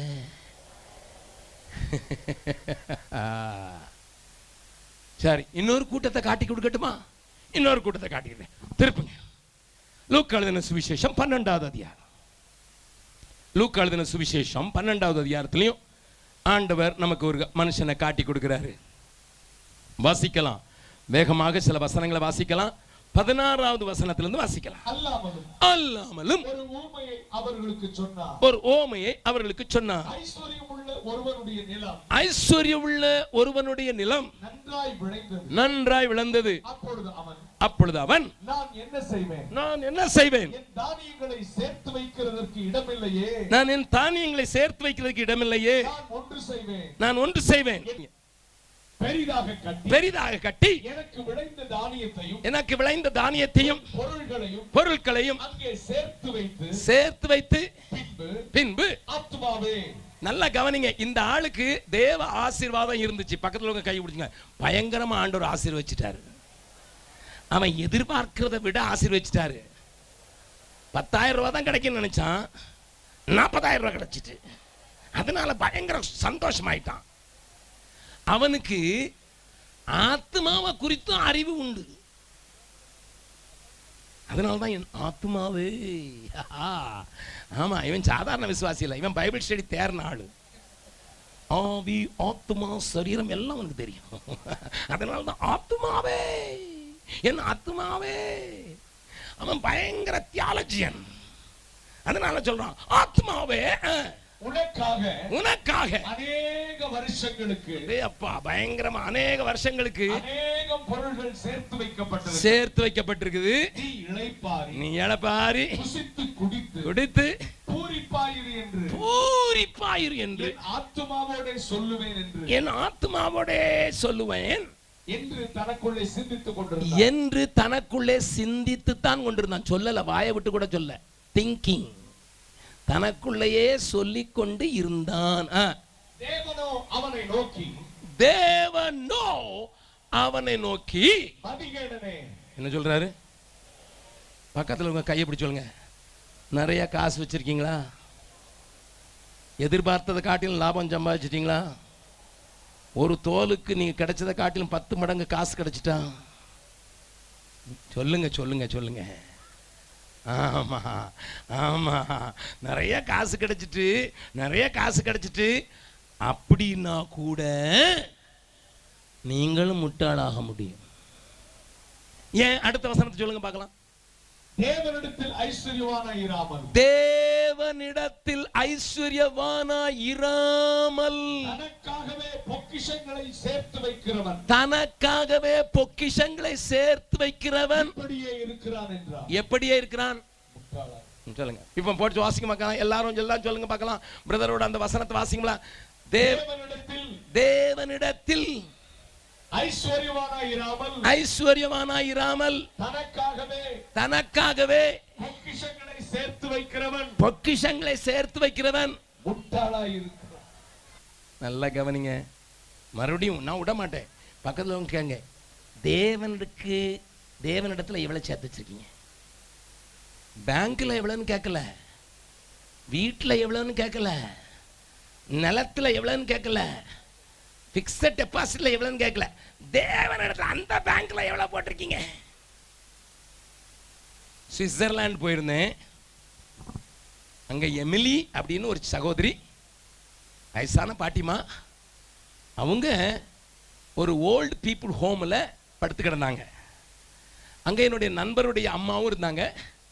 அதனால என் நண்பர் எங்கள் அம்மா உனக்கா நல்லா ஜெபம் பண்ணுவாங்க ஜெபக்குமார் வான்னு கூப்பிட்டு போனார். நான் அந்த அம்மாவை பார்த்தேன். அவங்களுக்கு எண்பது வயசை தாண்டி இருந்தது. அவங்கள பார்த்தோன்னே அவங்க பக்கத்து பெட்டில் எழுபத்தெட்டு வயசு பாட்டியமா, அந்த எமிலி பாட்டியமா, உடனே எந்திரிச்சு குதிச்சு ஏய் ஜெபக்குமார் வெல்கம் அப்படின்னாங்க. சாதாரணமாக சுவிஸ் ஆளுங்க இங்கிலீஷ் பேச மாட்டாங்க. இந்த அம்மா வந்து குதிச்சுட்டு ஜெபக்குமார். நான் சொன்னேன், உங்களை நான் பார்த்தது இல்லையே பாட்டிமா, என்னையே நீங்கள் எப்படி அடையாளம் கிடையாது? டேய் உனக்கா நான் தினந்தோறும் ஜெபம் பண்ணுறேன். எனக்கு ஒரே ஆச்சரியமாக போச்சு. எப்படி தெரியும்னு கேட்டேன். இந்த அம்மா சொன்னாங்கன்னு சொல்லி என் ஃபோட்டோவையும் வச்சுருக்கு. ஓஹோ, நம்ம வேர்ல்டு ஃபேமஸ் தான் போலன்னு நினச்சிக்கிட்டேன். நான் அவங்க பக்கத்தில் அவங்க பெட்டில் போய் உட்கார்ந்தேன். சொல்லுங்கள், எப்படி என்னையை பற்றி தெரியும், உங்களுக்கு எப்படி இன்ட்ரெஸ்ட் வந்தது அப்படின்னு கேட்டால் அந்த அம்மா சொன்னாங்க, டேய் தம்பி, நான் ஆப்பிரிக்காவில் முப்பத்தஞ்சு வருஷமாக மிஷினரியாக இருந்தவா. எனக்கு தூக்கி வாரி போடுச்சு. ஆப்பிரிக்காவிலையா? முப்பத்தஞ்சு வருஷமாக நீங்கள் மிஷினரியாக இருந்தீங்களா? ஆமாம் ஆமாம், தேர்ட்டி ஃபைவ் இயர்ஸ் நான் மிஷினரியாக வாழ்ந்தேன். அப்போ நான் கேட்டேன், கொஞ்சம் உங்கள் காரியங்கள் சொல்லுங்கள், எப்படி நீங்கள் ஆப்பிரிக்கா போனீங்க? இப்போ அவங்க ஒரு நிமிஷம் யோசித்து சொன்னாங்க, எங்கள் அம்மா அப்பாவும் ரொம்ப நல்ல தேவனுடைய பிள்ளைங்க. ஒவ்வொரு நாளும் கை கோத்து ஜெபம் பண்ணுவாங்க, கண்ணீரோடு ஜெபம் பண்ணுவாங்க. ஆனால் எனக்கு உலகம்தான் ரொம்ப பெருசாக தெரிஞ்சுது. எனக்கு பத்தொன்பது வயசு ஆகும்போது ஒரு நாள் கொஞ்சம் தண்ணி அடிச்சுட்டு குடிச்சிட்டு நான் வீட்டில் கொஞ்சம் தள்ளாடி வரும்போது எங்கள் அப்பாவும் அம்மாவும் அழுது என் பேரை சொல்லி சொல்லி எமிலியை ரசிங்க ஆண்டவரை, எமிலியை எந்த நோக்கத்தோடு கூட நாங்கள் வளர்த்தோம் அது நடைபெற்றோன்னு சொல்லி. அப்போ எனக்கு இந்த கிழடுங்களுக்கு வேலையே இல்லைன்னு சொல்லிட்டு சி அப்படின்னு சொல்லிட்டு நான் ரூமில் போயிட்டு நான் நல்லா குளித்தேன். குளிச்சுட்டு படுக்கையில் படுத்தேன். என்ற குடி போதையிலேருந்து எனக்கு விடுதலை வந்துட்டு குளித்ததுனால. ஆனால் திடீர்னுட்டு என் உடம்பு எப்படியோ எங்கேயோ கொண்டு போகிற மாதிரி எனக்கு தெரிஞ்சுது. நல்லா கவனிங்க, எனக்கும் ஆண்டவருக்கும் சம்மந்தம் கிடையாது. திடீர்னு என்னுடைய உடம்பு அப்படியே உயர தூக்கி கொண்டு போகிற மாதிரி இருந்தது. கொஞ்ச நேரத்தில் ஒரு தேவதூதன் என்ன ஒரு ரோ ரோட்டில் கொண்டு போனான். ஒரு அழகான மின்னுங்கும் மாளிகையை பார்த்தேன். நான் அவன்கிட்ட கேட்டேன், இது யார் வீடுன்னுட்டு. இது உங்கள் அப்பா வீடு அப்படின்னு சொன்னான். அப்போ எங்கள் அப்பா வீடு எவ்வளோ அழகாக இருக்குதா அப்படின்னு சொல்லிட்டு இன்னும் கொஞ்சம் தூரம் போனோன்னே அங்கே இன்னும் அழகான ஒரு மாளிகை காட்டினான், கிட்டத்தட்ட ஈக்குவலாக இருந்துச்சு. இது யார் வீடுன்னு கேட்டேன். இது உங்கள் அம்மா வீடு. எனக்கு ரொம்ப சந்தோஷமாயிடுச்சு. சரி, இன்னும் கொஞ்சம் தூரம் போனோன்னு நமக்கும் கூட காட்டுவான், ஏன்னா ஒரே பிள்ளைண்ணா, ஒரே ஒரு பிள்ளை. இன்னும் கொஞ்சம் தூரம் போனோடனே நான் கேட்டேன், எனக்கு வீடு நீந்தான் ஒன்றுமே இங்கே அனுப்பலையே, நீங்கள் கீழே இருந்து என்ன அனுப்புகிறீங்களோ அதை வச்சு தான் நாங்கள் அதை அழகுபடுத்தி அங்கே கட்டுவோம். உங்கள் அப்பாவும் அம்மாவும் தேவனுக்காக வாழ்ந்து தேவனுடைய காரியத்துக்காக தங்களை செலவழித்ததை அனுப்புனதை நாங்கள் பாலிஷ் பண்ணி அழகாக வச்சு அழகாக கட்டி வச்சுருக்கோம். நீந்தான் ஒன்றுமே அனுப்பலையே. நான் உடனே அழுவேன். அவள் சொன்ன அவங்க சொன்ன சொல்கிறேன் நான் உடனே அழுவேன். எங்கள் அப்பா அம்மா என் பேரில் பாடலையா? அங்கே இளம்பங்காளர் திட்டம் கிடையாது.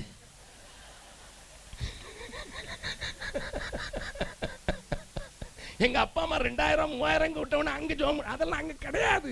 செல்லாது செல்லாது. நீ என்ன அனுப்புறியா அதுதான்.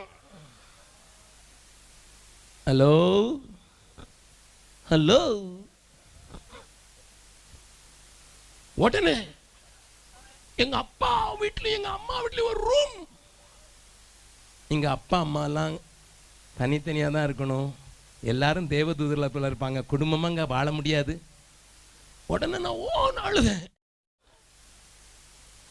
கீழே வந்துட்டேன். இப்பவும் பார்க்குறேன் எங்கள் அப்பா அம்மா எமிலியை ரசிங்க ஆண்டவர்னு சொல்லி ஜெபிச்சுக்கிட்டு இருக்காங்க. மெதுவாக கதவை திறந்து எங்கள் அப்பா அம்மா கையை பிடிச்சேன். அப்பா அம்மா, நான் இயேசுவை ஏற்றுக்கொண்டுறேன். நீங்கள் பணத்தை தான் அனுப்புனீங்க, நான் என்னையே அனுப்ப போகிறேன்னு சொல்லிட்டு அன்னைக்கு நர்சிங் படித்து கொண்டு இருந்தேன்னா நர்சிங்கை ரெண்டு வருஷத்தில் முடிச்சுட்டு முப்பத்தஞ்சு வருஷம் ஆப்பிரிக்க காட்டில் எலக்ட்ரிசிட்டி இல்லாத இடத்துல ஆளுங்களை அடித்து சாப்பிட்ற இடத்துக்கு நான் போகிறதுக்கு கர்த்தர் எனக்கு உதவி செய்தார். அங்கே போய் முப்பத்தஞ்சு வருஷம் ஜனங்களுக்கு இயேசுவை வாழ்ந்து காட்ட தான் முடிஞ்சது. பாஷை எனக்கு படிக்க முடியல, கொஞ்சம் கொஞ்சம் பேசுவேன், ஆனால் வாழ்ந்து தான் காட்ட முடிஞ்சது. என் வாழ்க்கையை பார்த்து அநேகர் ஆண்டவர்கள் வந்தாங்க.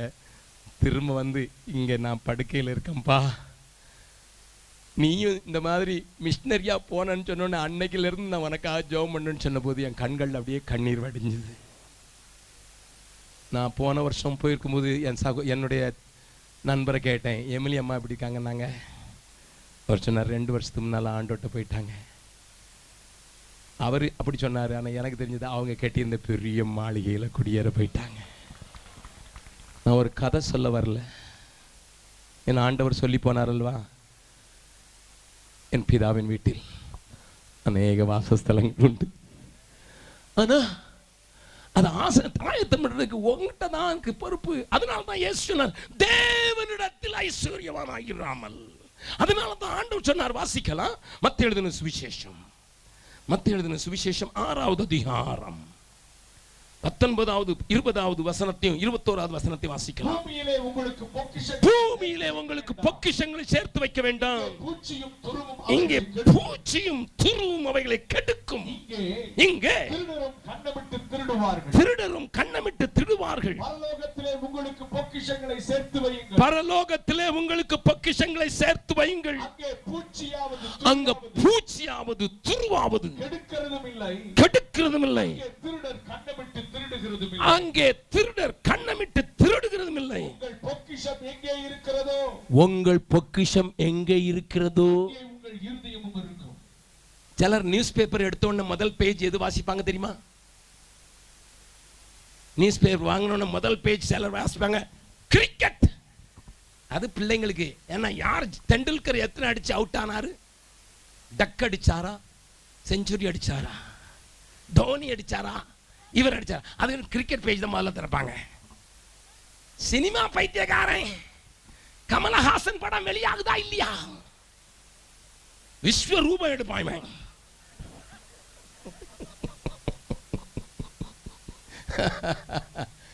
சினிமா பைத்தியம். ஆனா சிலரை பார்த்துருக்கீங்களா, எடுத்தோடனே ஸ்டாக் எக்ஸ்சேஞ்ச் மேலே போதா கீழே போதா, மேலே போச்சுன்னா இவனும் மேலே போவான், கீழே போச்சுன்னா இவனும் கீழே வருவான். பார்த்துருக்கீங்களா? ஏன் இவன் பொக்கிஷம் பூரா எங்கே இருக்குது? பக்கத்தில் வச்சுருங்க, உங்கள் கை கை கை பிடிச்சிக்காருங்க. உங்கள் பொக்கிஷம் எங்கே இருக்குது? சில அக்கா சொல்கிறாங்க கழுத்தில். அதனால தான் மீட்டிங் வரமுனால கண்ணாடி முன்னாலுன்னு அப்படி போடுவா இப்படி போடுவா, ஆனால் மீட்டிங் வராமல் போத்திக்கிட்டு வருவான். யாருக்கு காட்டுறதுக்கு வரால தெரியல. ஏன்னா எவனாவது பார்த்துட்டா நான் பிடிங்கிட்டு போயிடுவான். வீட்டுக்கு முன்னால கண்ணாடியில் மட்டும் போடனா அங்கேயே கலட்டி வச்சுட்டு வந்திருக்க வேண்டியதானே. அதனால சிலர் ஸ்டைலாக முக்காடு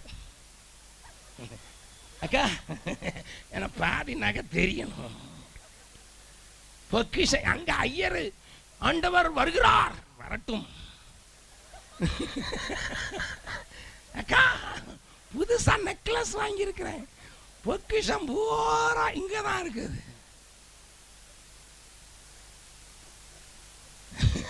ஏன்னா இருதயம் இங்கே தானே இருக்கு. நல்லா கவனிங்க. இயேசு இன்னொரு வார்த்தை சொன்னார், வாசிக்கலாம். லூக்கா பதினாறாவது அதிகாரம், லூக்கா பதினாறாவது அதிகாரம் ஆண்டவர் அழகான ஒரு வார்த்தையை சொல்லியிருக்கிறார். ஒன்பதாவது வசனம், நான் உங்களுக்கு நான் உங்களுக்கு சொல்லுகிறேன், நீங்கள் மாளும் போது நீங்கள் மாளும் போது உங்களை நித்தியமான வீடுகளிலே உங்களை நித்தியமான வீடுகளிலே ஏற்றுக்கொள்வார் உண்டாகும்படி ஏற்றுக்கொள்வார் உண்டாகும்படி அநீதியான உலக பொருளினால் சிநேகிதரை சம்பாதியுங்கள். அதை ஆமோதிக்கிறவங்க மாத்திரம் ஒரு அல்லேலூயா சொல்லுங்க பார்க்கலாம். கொஞ்சம் பேர் கை போக மாட்டேங்குது. பஞ்சாபி அல்லேலூயா சொல்லுங்க பார்க்கலாம். பக்கத்தில் கை பிடிச்சு சொல்லுங்க, இவ்வளவு பெரிய அல்லேலூயா போட்டிங்களே, எவ்வளவு அனுப்ப போறீங்க?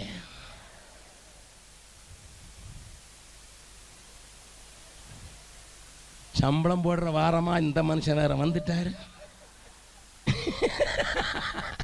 மாச கடைசியில் வந்தாலும் இருக்கிறதெல்லாம் போட்டுறேன்னு சொல்லலாம். சம்பளம் போடுற வாரமா வந்துட்டாரு, இப்போ போய் போட போறேன்னா என்ன பண்றது? இப்போ நான் ஒரே ஒரு கேள்வி கேட்க போறேன். அந்த வசனத்தை மறுபடியும் எல்லாரும் வாசிக்க போறோம். கையை வைத்து சொல்ல போறீங்க, தேவனிடத்தில் ஆ ஐஸ்வர்யமான இராமல் தனக்காகவே பொக்கிஷங்களை சேர்த்து வைக்கிறவன் முட்டாளாகவே இருக்கிறான். நான் முட்டாளாக மாட்டேன். சரி, இன்னொரு கூட்டத்தை காட்டி கொடுத்துறேன். பேசிக்கிட்டே இருந்தா நான் பேசிக்கிட்டே இருப்பேன். இன்னொரு கூட்டத்தை காட்டி கொடுத்துறேன். திருப்புங்க பார்க்கலாம். மத்த எழுதின சுவிசேஷம் இருபத்தி ஐந்தாவது அதிகாரம் முதலாவது வசனம், அப்பொழுது பரலோக ராஜ்யம் தங்கள் தீவட்டிகளை பிடித்துக் கொண்டு மணவாளனுக்கு எதிர்கொண்டு போக புறப்பட்ட கன்னிகைகளுக்கும். நல்லா கவனிங்க, இந்த கன்னிகைகள் பத்து பேருக்கும் தெரியும். இந்த பத்து பேருக்கும் நல்ல அறிவு இருக்குது. என்ன அறிவு இருக்குது? மூணு காரியம் இருக்குது. ஒன்னு, மணவாளன் வருகிறார், ஏன் வேலை எதிர்கொண்டு போகணும். மூணாவது, ஒருவேளை பிந்தி போனாலும் போகலாம், அதனால தீவெட்டி எடுத்துட்டு போகணும். பகல்ல வந்தா தீவெட்டி எடுத்துட்டு போவாங்களா? சொல்லுங்க, பகல்ல வந்தா தீவெட்டி எடுத்துட்டு போவாங்களா? இல்ல. ஒருவேளை பகல்ல வராம இருந்தா ராத்திரி வந்தாலும் நாங்க என்னத்தை எடுத்துட்டு கொண்டு போனோம்? நல்ல அறிவு இருக்குது. பக்கத்தில் இருக்கு, நல்ல அறிவு இருக்கிறது மாதிரி தான் தெரியுது. எல்லா சபையும் பார்த்தா எல்லாமே போற மாதிரி தான் தெரியுது. எல்லாமே மேல போற மாதிரி தான் தெரியும். என்ன ஒருத்தன் சொல்ல நான் தான் சியோன்கிறான், ஒருத்தன் நான் தான் புது எருசலேம்ங்கிறான், நான் ஒருத்தன் மனவாட்டி சபைங்கிறான். எவன் போக போறான்னு தெரியல. எல்லாருக்கும் அறிவு இருக்குது, எல்லாருக்கும் சுத்தமான அறிவு இருக்குது. எதிர்கொண்டு போகிறதுக்கும் போகணும்னு தெரியுது, தீவட்டியும் வச்சுட்டு போகணும்னுட்டு தெரியுது. ஆனா இயேசு சொல்லும்போது அடுத்த லைன்லயே சொல்றாரு, அவர்களில் ஐந்து பேர் புத்தி உள்ளவர்களும் ஐந்து பேர் புத்தி இல்லாதவர்களும். பக்கத்துல இருக்க நீங்க ஒன்னாவது குரூப்பா ரெண்டாவது குரூப்பா?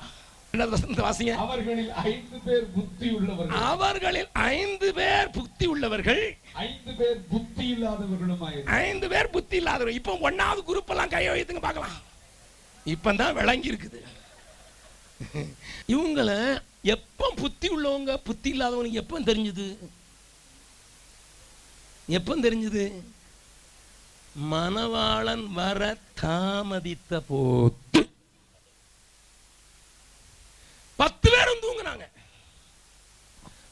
பேர் எதிர்கொண்டு போனாங்க, பத்து பேர் தீவெட்டி எடுத்துட்டு போனாங்க, பத்து பேர் மணவாளனை சந்திக்க போனாங்க, பத்து பேரும் தூங்குனாங்க. திடீர்னு சத்தம் வந்துச்சு,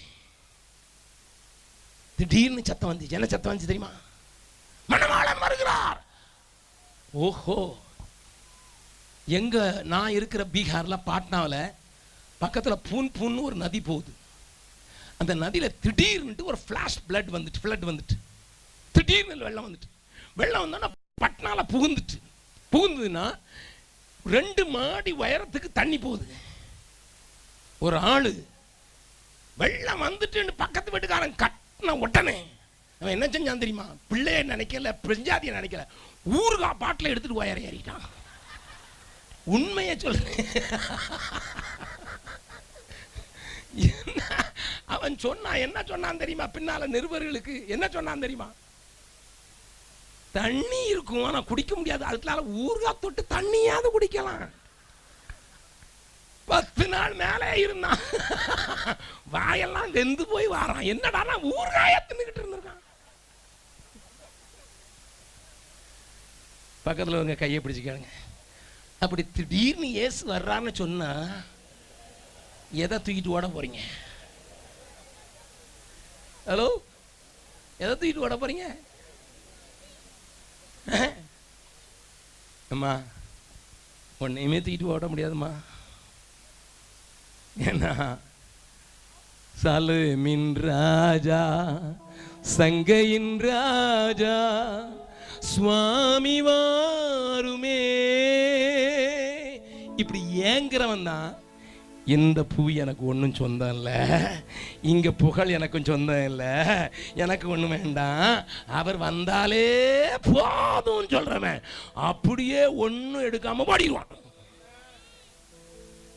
இப்பந்தான் நான் மாடு வாங்கினேன், பாலை குடிச்சிட்டு வரேன், இப்பந்தான் நான் வீடு காட்டினேன் கட்டினேன், பாலை காய்ச்சிட்டு வரேன்.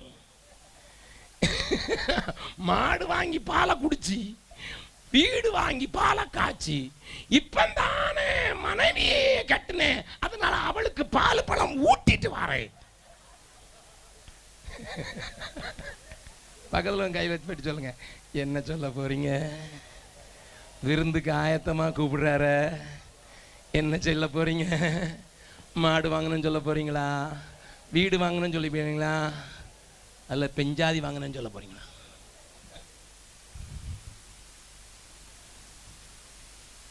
இன்னைக்கு எல்லாருக்கும் சத்தியம் தெளிவாக தெரிஞ்சிச்சு. இப்போ ப பக்கத்தில் கைப்பிடி சொல்லுங்க, இனியும் நீ சரியாக வாழலைன்னா ஒன்று மாதிரி மகா முட்டாள் உலகத்திலே கிடையாது. பொண்ணை கொண்டு போக முடியாது, ஏன்னா அங்கே பொண்ணுனாலும் ரோடு போட்டிருக்காங்களாம். நீ பத்து கிராம் கிடைச்சா ஓட்டை இல்லாத இடத்துல ஓட்டை போட்டு மாட்டிக்கிடுறாள். சிலவன் தொப்புள்ளையும் போட்டுக்கிறான். நீ பத்து கிராம், அங்கே ரோடே பொண்ணுனாதான் ஐயா, அதனால பொண்ணை கொண்டு போக முடியாது. ஆமாம், மாம்சமும் ரத்தமும் சுதந்தரிப்பது இல்லை. ஒன்னே ஒன்று தான் கொண்டு போக முடியும், ஒன்னே ஒன்று தான் கொண்டு போக முடியும், ஒன்னே ஒன்று தான் கொண்டு முடியும். ஆத்துமாக்களை நான் பிரான்ஸ் நாட்டுக்கு போயிருந்த போது எனக்கு தெரிந்த ஒரு சகோதரிங்களோடு கூட ஊழியம் செய்து மறிச்சிட்டாங்க. அவங்க சகோதரியை பார்க்க போயிருக்கும்போது அங்கே எழுபத்தஞ்சி வயசானவங்களுக்கு அவங்க ஒரு விடுதி நடத்துறதுனால நான் போய் பார்க்க போயிருந்தேன். அவங்களுக்கு பிரசங்கம் பண்ண சொன்னாங்க. அதில் ஒரு பெரிய பாட்டியம்மா ஒரு சின்ன டெடி பேர் பொம்மையை வச்சுக்கிட்டு அழாத அழாத அழாதன்னு சொல்லிக்கிட்டே உட்காந்துட்டு இருந்தது. பெரிய பாட்டியம்மா. நான் கேட்டேன், இவங்களுக்கு எத்தனை வயசுன்னு? எழுபத்தி ஒம்பது. எதுக்கு அழாத அழாத அழாதன்னு சொல்கிறாங்க இவங்க? அதுவும் சின்ன பொம்மையை வச்சுக்கிட்டு. அது வேறு யாரையும் பேச மாட்டேங்குது, சாப்பிட்ற நேரத்தில் மட்டும் சாப்பிட்றது, மற்ற நேரம் அழாதடா அழாதடா அழாதடா. எனக்கு விளங்கலை. அதுக்கு அடுத்தால் ஒரு மனுஷனை காட்டினாங்க. அவர் தான் ஃப்ரான்ஸ் நாட்டில் இருக்கிற பெரிய மோட்டார் கம்பெனி பிஜியோடைய ரிசர்ச் இன்ஜினியர், பல மிஷின்களை கண்டுபிடிச்சவர். அவர் இந்த காக்கா மாதிரி காக்கா குஞ்சு மாதிரி வாயை திறந்துக்கிட்டே இருக்கார். சாப்பாடு வாயில் போட்டதுன்னா அப்படி விழுங்குறாரு, அவ்வளோதான். அப்படியே பார்த்துக்கிட்டே இருக்கார். அவர் கையிலையும் ஒரு பொம்மை கொடுத்து வச்சுருக்காங்க. எனக்கு விளங்கவே இல்லை. இப்போ அந்த சகோதரியை பார்த்து கேட்டேன், எனக்கு இந்த ரெண்டு பேரையும் குறித்து கொஞ்சம் ஒன்றும் விளங்கலையே, அந்த மனுஷனால் தான் இன்றைக்கி பிஜோ கம்பெனிங்கிற அந்தனுடைய இன்ஜின் பெரிய தொழில் ஆயிடுச்சு. ஆனால் ரிட்டையர்ட் ஆகிறதுக்கு ரெண்டு வருஷத்துக்கு முன்னால் இவர் மைண்ட் ஆஃப் ஆயிடுச்சு.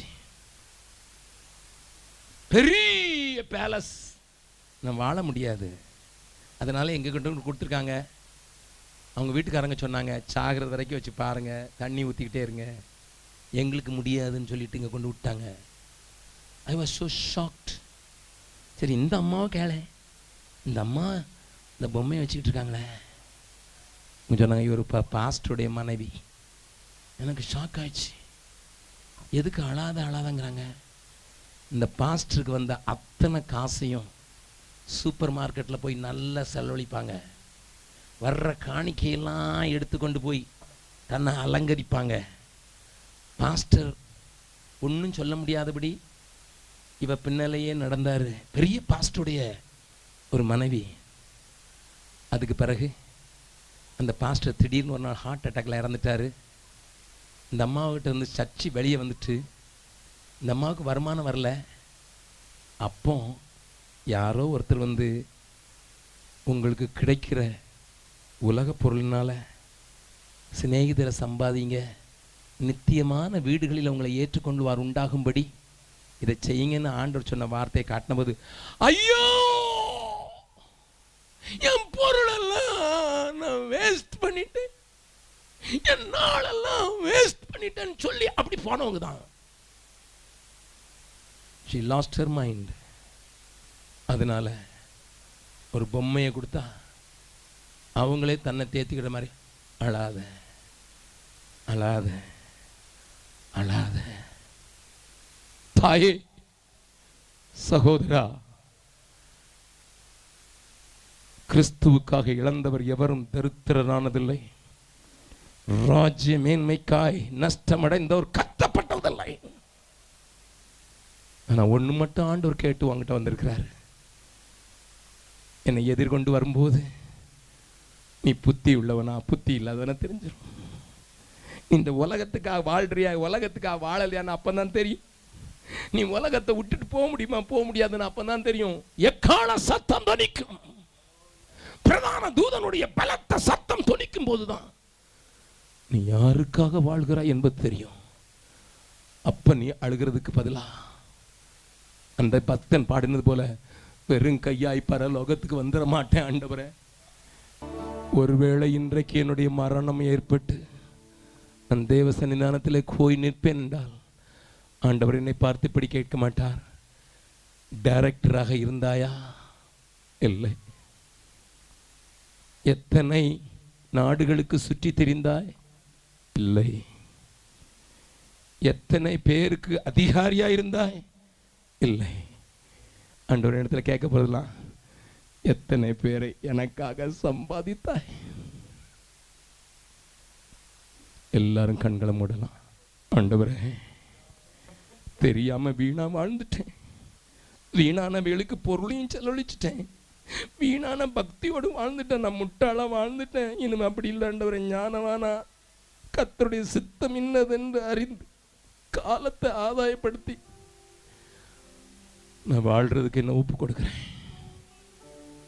என்னால் முடிஞ்ச அளவுக்கு ஆத்ம ஆதாயம் இந்த தேசத்தில் என் பகுதிகளில் என் தேசத்தில் செய்வதற்கு என்னால் முடிஞ்சதை செய்கிறதுக்கு என்ன ஒப்பு கொடுக்குறேன்னு சொல்கிறவங்க மாத்திரம்.